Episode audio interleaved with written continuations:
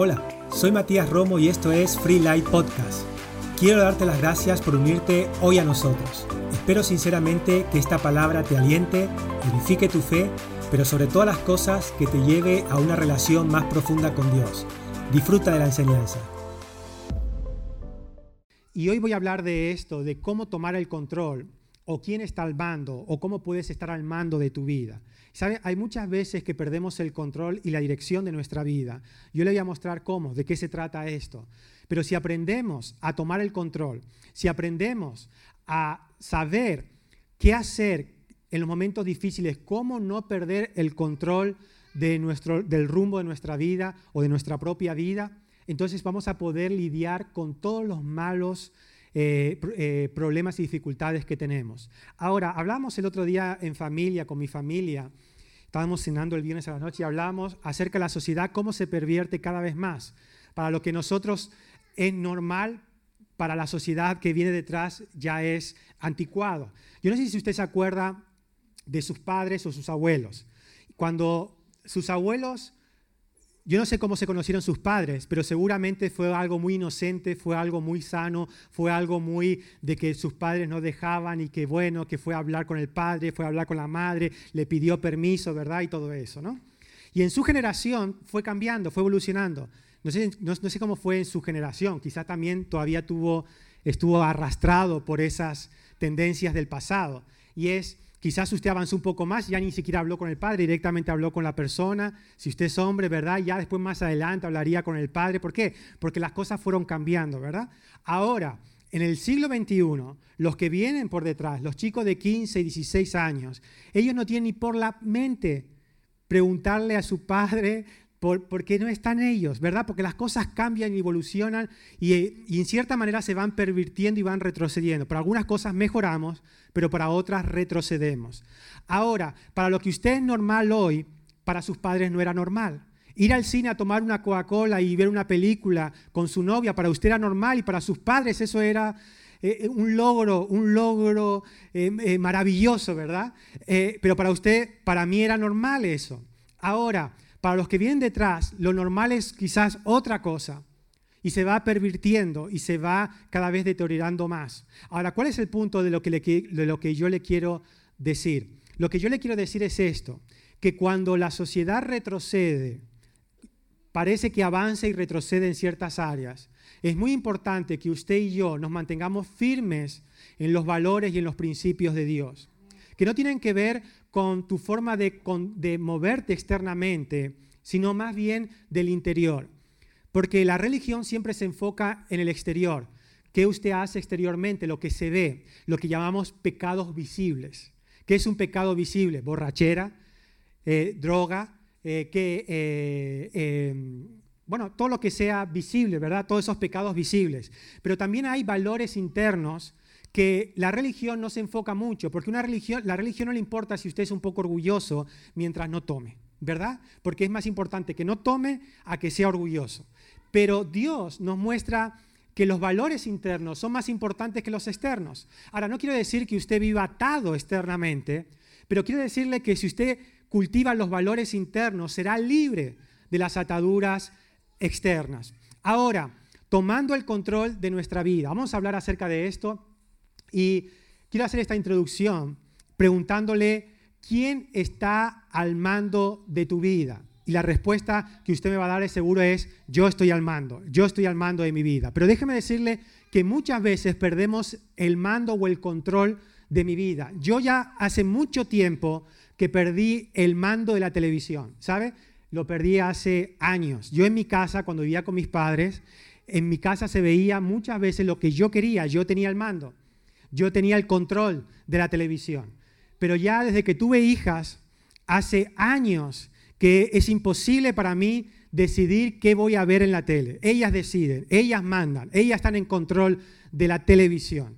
Y si vamos a ver una película en familia, significa que Angie y yo no podemos ver la película que queremos, porque es en familia. Y en familia significa tú no mandas, mandan las niñas, mandan los hijos en el mando, ¿verdad? Bueno, a veces en la vida pasa igual. En la vida a veces sucede que perdemos el control de nuestra vida. Y la introducción es esto, es quién está al mando eh, de tu vida, quién está al control de tu vida. Y para saber la respuesta correcta y decir yo u otra persona u otro o terceros, tienes que saber qué es lo que controla tu vida. ¿Qué es lo que controla tu vida? Porque si yo te pregunto, ¿quién controla la televisión? Usted dice, ¿quién tiene el mando? ¿Por qué? Porque el mando es lo que cambia los canales de la televisión. Ahora, ¿quién controla tu vida? ¿Quién tiene el mando. Ahora, ¿qué es el mando de tu vida? Esa es la pregunta y eso es lo que yo quiero enseñar. El mando de tu vida es lo que la Biblia llama tu alma. Quien tiene tu alma tiene el control de tu vida. Por eso el día que usted se enamoró estuvo perdido allí porque Alfio perdió el control cuando perdió su alma. ¿Y sabe cuándo perdió su alma? Cuando se enamoró. Se enamoró y allí perdió el control. Y ya no era lo que él quería, sino lo que Silvia. ¿Por qué? Porque cuando uno se enamora, pierde, comienza a perder el control de muchas cosas. Quien tiene el control del alma, tiene el control de la vida. ¿Y sabe por qué muchas veces perdemos el control del rumbo de nuestra vida? Porque perdemos el control de nuestra alma. Ahora, alguien definió el alma así. El alma es tu mente para pensar, tu corazón para sentir y tu voluntad para decidir. Alguien lo definió así y me encantó esta definición. ¿Qué es el alma? Bueno, podemos decir muchas cosas del alma, pero básicamente son tres, cosas. Tu mente para pensar está en el alma. La Biblia, la Biblia dice que usted es un, ser eh, de tres partes, espíritu, alma y cuerpo. Espíritu, alma y cuerpo. Usted es un ser espiritual, tiene un alma y vive en un cuerpo. Por eso la Biblia dice que cuando usted muera, cuando usted vaya al cielo, su espíritu y su alma irán al cielo. Su mente, voluntad, emociones irán al cielo, juntamente con su verdadero yo. Ahora su cuerpo muere, pero la Biblia dice que seremos vestidos de un nuevo cuerpo, sin límites. Un cuerpo que será capaz de hacer lo que este cuerpo natural no puede hacer. Con el cuerpo que Dios le va a dar, usted va a poder eh, eh, romper todas las leyes de, eh, de lo natural. ¿Por qué? Porque ya no será un cuerpo natural, sino será un cuerpo perfecto espiritual. Ahora, eso dice la Biblia, pero ahora estamos en el presente. Usted tiene un cuerpo físico limitado, que a veces se enferma, que a veces se cansa, que a veces no puede hacer todo lo que quiere en, un día o en una semana. Pero déjeme decirle que el alma también está en usted y es su mente para pensar, su corazón para sentir y Obviamente el corazón también la Biblia lo refleja como su espíritu. Pero es verdad que cuando le decimos a alguien, pon corazón en lo que estás haciendo, ¿qué le estamos diciendo? Pon corazón. A mí, yo cuando jugaba fútbol en un club, eh, tenía un entrenador que decía, hay, hay que correr con corazón. ¿Y sabe qué es correr con corazón? Es correr más allá de lo que tu cuerpo puede. Hay que ponerle corazón a este partido. ¿Y ponerle corazón qué es? No es simplemente jugar, sino es poner allí algo más, ¿verdad? Sentimiento, pasión. Eh, todo lo que conlleva eso, ¿no? Tu mente para pensar, tu corazón para sentir y tu voluntad para decidir. Eso es tu alma. Y si usted y yo perdemos el control de nuestra mente, de nuestro corazón y de nuestra voluntad, entonces perdemos el rumbo de la vida. Y lo importante es que usted y yo no dejemos no dejemos que terceras personas o obstáculos de la vida o situaciones de la vida comiencen a afectar, a interferir o eh, eh, destruir nuestra mente, nuestro corazón y nuestra voluntad.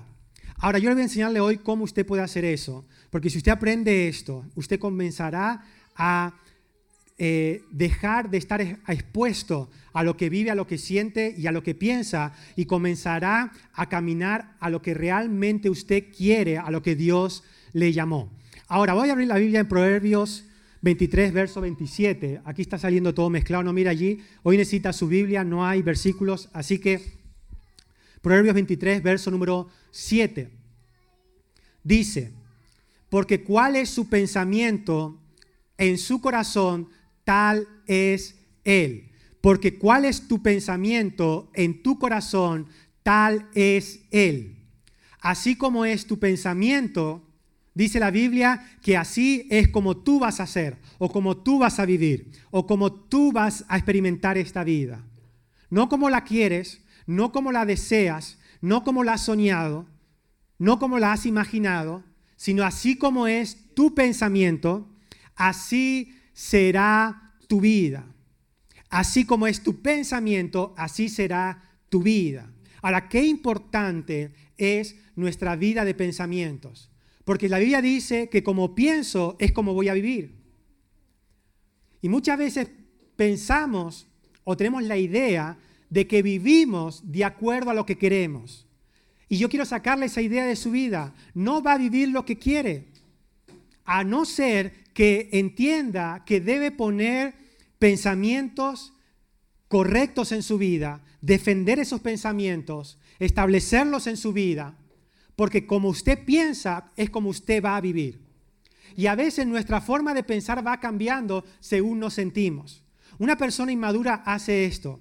Un joven, un adolescente o un hombre o una mujer inmadura, inmaduro hace lo siguiente. Yo siento que mi vida no tiene sentido, yo siento que mi vida no va a ir para ningún lado, necesito tomar decisiones. Es un, es un momento, es un mal momento para tomar decisiones cuando te sientes así porque te han ganado la batalla en tu mente, has perdido el control del alma y toda decisión, todo, toda acción que tomemos tendrá un efecto equivocado en nuestra vida.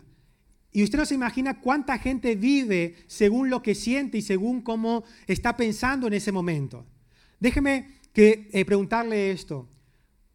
¿Usted siempre piensa lo correcto todo el tiempo? No. El problema no es tratar de pensar correctamente todo el tiempo. El tema está es qué hago con los pensamientos incorrectos. Así como usted, yo también en algún momento tengo pensamientos de desánimo, pensamientos de frustración, pensamientos de temor, pensamientos de inseguridad, pensamientos de abandonar, ganas de no hacer nada. Pero si usted es adulto y maduro, por no tener ganas de no hacer nada, no significa que no tenga que hacer nada. No se va a quedar acostado en el sofá todo el día porque no tenga ganas de hacer nada. Tiene que levantarse, tiene que ir a trabajar, tiene que ser responsable, tiene que hacer lo que tiene que hacer, ¿sí o no? Bueno, lo mismo es con Dios. Así como usted piensa, si usted entiende esto, si usted piensa bien, vivirá bien. Así como usted piensa, tal es o tal es en su corazón, en su corazón tal es esa persona. Deje mostrarle Romanos 12.2. Romanos 12.2, porque si usted es creyente, creerá en la transformación y en los cambios que Dios produce. Y Romanos 12.2, un versículo que usted sabe quizás de memoria, pero yo quiero mostrarle hoy la importancia de cambiar los pensamientos tóxicos por pensamientos saludables. Romanos 12, verso número 2 dice, no os conforméis a este mundo, sino transformaos por medio de la renovación de vuestro entendimiento. Y aquí quiero que unáis, que, podamos unir mundo o lo que experimentamos en el mundo, lo que vivimos en este mundo, y la renovación o ser transformados por medio de transformación, renovación de pensamientos. Porque la Biblia dice, no te conformes a este siglo o a este mundo, sino transformaos o sed cambiados por medio de la renovación de vuestra mente. Ahora quiero decirle esto, nada va a cambiar en el exterior hasta que usted cambie el pensamiento que tiene. Nada cambiará en el exterior hasta que cambiemos nuestra forma de pensar. Muchas veces creemos que estamos expuestos a lo que vamos, a lo que acontece en el exterior, a lo que acontece en nuestra vida. Bueno, me va mal porque tengo un problema, porque tengo esto, porque tengo aquello. Pero déjeme decirle que debemos concentrarnos no en lo que no podemos cambiar nosotros humanamente, sino en lo que nosotros sí podemos controlar y cambiar, que tiene que ver con nuestra forma de pensar. Cambia tu forma de pensar y cambiarás tu mundo. Eso es lo que está diciendo Romanos 12, verso 2. Y dice, para que comprobéis cuál sea la buena voluntad de Dios, agradable y perfecta. Para que compruebes, para que experimentes cuál va a ser la buena voluntad de Dios, agradable y perfecta. La voluntad de Dios, siempre le digo esto y quiero que usted lo tenga en mente esto, la voluntad de Dios no va a suceder porque sea la voluntad de Dios. Dios quiere que te vaya bien, pero no va a suceder porque Dios quiera que te vaya bien. Dios quiere que estés sano, pero no va a suceder porque Dios quiera que estés sano. La voluntad de Dios va a suceder por aferrarme a los pensamientos correctos que vienen de la palabra de Dios. Y cuando yo renuevo, intercambio esos pensamientos, entonces podré experimentar lo que Dios quiere. Ahora, ¿cómo se llama esto de transformación de pensamientos? Cambiar pensamientos, poner pensamientos buenos. Ahora, ¿por qué es importante? Porque lo que usted piensa es lo que usted siente y lo que usted siente es lo que usted va a decidir normalmente. Lo que usted piensa es lo que usted siente y lo que usted siente es lo que usted va a decidir. Amén. Ahora, ¿qué fue la decisión que tomé? Basado en lo que pensaba, basado en lo que sentía. Ahora, transformación de pensamientos es tan importante porque va a cambiar este proceso de pensar, sentir, decidir, vivir. Pensar, sentir, decidir, vivir. Ahora, ¿cómo yo hago este proceso de cambiar pensamientos? La Biblia le llama meditación. La Biblia habla de este proceso de cambiar pensamientos, lo llama meditación. Y la meditación tiene tres características. La primero, que la meditación es despacio. La meditación, la primera forma de meditación es despacio.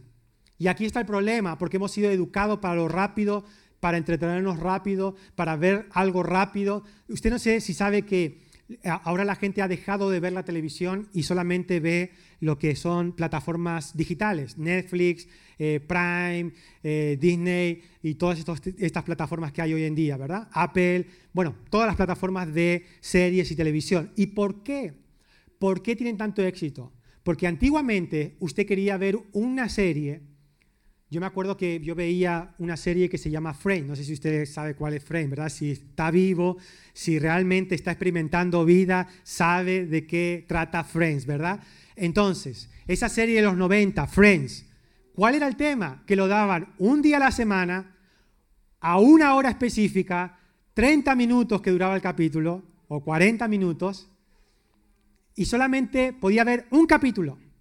Y después se tenía que esperar al otro semana, al mismo día, para ver otro capítulo. Era lento. Era lento. ¿Y sabe por qué Netflix triunfa tanto? Porque ahora usted tiene en un momento todas las temporadas, todos los capítulos, los ve cuando quiere, adelanta, le, le saca también, usted puede decir, omitir introducción, le da allí y elimina eso que no quiere ver, porque usted lo que quiere es consumir rápido. Ahora, meditación es todo lo contrario a consumir rápido. Meditación es despacio.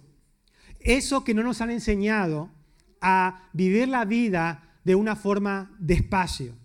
Y meditación, la transformación de la mente no es rápido, es un proceso de despacio. La otra característica de la meditación es que es bajo. La meditación se hace despacio y la otra posibilidad es bajo. Y la tercera característica es fuerte, lo contrario a bajo. Entonces, ¿qué es meditación? Meditación es hablar bajo, despacio y fuerte. Eso es meditación. Hablar bajo, hablar despacio y hablar fuerte. Ok, dígalo conmigo. Meditación. Ahora, ahora como que estuviera despierto, ¿verdad? Meditación yo le estoy hablando así, meditaciones, hablaba. ¿Le hablo así yo no? ¿Verdad? No me habla así tampoco. Diga conmigo, meditación. Ah, ok. Yo no sé cómo usted conquistó a alguien hablando así, ¿verdad? No va a conquistar a nadie, no va a convencer a nadie así. Ni a usted mismo se va a convencer. Ese es el problema. Diga conmigo, meditación, es hablar despacio, es hablar bajo y es hablar fuerte. ¿A quién? La pregunta es, ¿hablarle a quién?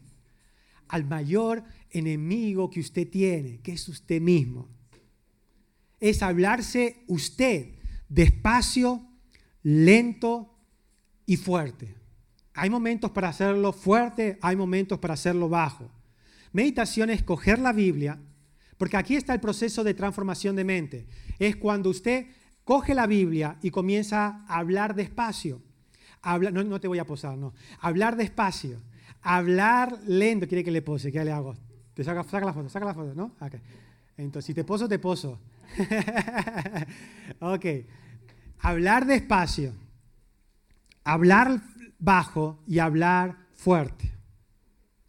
Ahora, por ejemplo, si usted tiene un, área de salud, de finanzas o de un reto que usted tiene por delante o de victoria, lo que usted y yo debemos hacer es coger la palabra de Dios y hablarla despacio, hablarla bajo cuando tenga que hablarla bajo. Y eso significa cuando usted no tenga la oportunidad de gritar o de hablar fuerte. Hay momentos para usted hablar bajo y hay momentos para usted hablar fuerte. Es como en una cita. Hay momentos para hablar bajo, para que nadie se entere, y hay momentos donde usted puede hablar fuerte porque está en un lugar donde usted puede expresarse tranquilamente. La palabra de Dios, usted y yo debemos aprender a leerla bajo, aprender a leerla fuerte, hablarla fuerte y aprender a leerla despacio, para que eso comience a calar en nuestra forma de pensar. Esas son las tres reglas de la meditación. Meditación no es simplemente poner la mente en blanco, como en algunas religiones sucede, Meditación tiene que ver con hablar despacio, bajo y hablar fuerte. Hablar fuerte, hay momentos que usted tiene que gritarle a la falta y gritarle a los pensamientos de inseguridad que están en su mente. Hay momentos que usted tiene que gritarle a los pensamientos de poco pequeño. Hay momentos que usted tiene que gritarle a los eh, pensamientos que no le dejan emprender en su vida. Hay momentos que usted tiene que gritarle a los pensamientos que no le dejan estudiar en su vida. Hay momentos que usted tiene que gritar a esos pensamientos y comenzar a hablar para que los pensamientos intoxicados se vayan y comiencen a venir en tu vida los pensamientos correctos. Uno de los pensamientos más liberadores que usted tendrá es que usted no tiene límites. Y todos decimos, bueno, pastor, yo sí tengo un poco de límites. O a otra gente dice, pastor, yo sé que no tengo límites. Pero déjeme decirle que muchas veces ya nos precondicionamos a no hacer algo porque pensamos que ya no es el momento, se nos pasó la etapa o que ya no podemos hacerlo, o por la falta de dinero. Pero debemos aprender que no tenemos límites en Cristo Jesús, pero no tenemos límites verdaderos. Y es que usted puede hacer lo que usted quiera hacer. Un hombre de Dios el cual admiro mucho, que habla acerca de lo imposible que Dios puede hacer en el ser humano. Y este, este pastor es de origen afroamericano y se llama T.D. Jakes. Y este pastor habla, escribió un libro que significa, eh, que traducido es, puedes volar tan alto como puedas. Y este libro habla acerca de todo lo que puedes hacer, de todo lo que tú puedes hacer si te quitas las barreras mentales de los límites. Y en este libro el entrevistador le preguntaba cómo, porque él es pastor, eh, escritor de libros bestseller, vende 10, 15 millones de libros cada vez que escribe uno, multiplíquelo por 15 euros y usted será la magnitud de lo que es vender libros. Es productor de cine, productor de cine, productor de música. Todo eso es. Y entonces el, el entrevistador le preguntaba, ¿Cómo usted, y es un pastor de una iglesia de más de 50 mil miembros, la mega iglesia, y entonces, y un hombre que es afroamericano, donde sus padres no tenían dinero para nada, no, tenían, eh, no les dieron la posibilidad de que él estudiara, nada, nada, nada, nada de nada. La realidad de, de mucha gente de Estados Unidos. Y entonces le preguntaban, ¿cómo usted, siendo pastor, se fue a ser productor de cine? ¿Cómo usted, siendo pastor, se fue a ser escritor de libros, de bestseller? ¿Cómo usted, siendo pastor, se fue a ser productor de música? Y entonces eh, el hombre le dijo, este es el problema de, de lo que tú planteas, porque siempre me preguntas, tú siendo pastor, ¿cómo has hecho esto? Pues de la misma forma que antes de ser pastor, Dios me llamó y decidí comenzar una iglesia. De la misma forma tenía esa pregunta, ¿cómo tú, alguien que no sabe nada, va a ser pastor de una iglesia? y nos etiquetamos según lo que nos vemos hoy. Y él decía, si tú me hubieses visto hace 50 años atrás, quizás no hubieses apostado ni que yo pudiera vender caramelos. mucho menos que sea pastor de una mega iglesia, mucho menos que sea productor de cine, mucho menos que sea productor de música. Dice, y todo eso lo he hecho yo. Con un pensamiento, Dios puede hacer en mí cualquier cosa. Dios puede hacer conmigo cualquier cosa.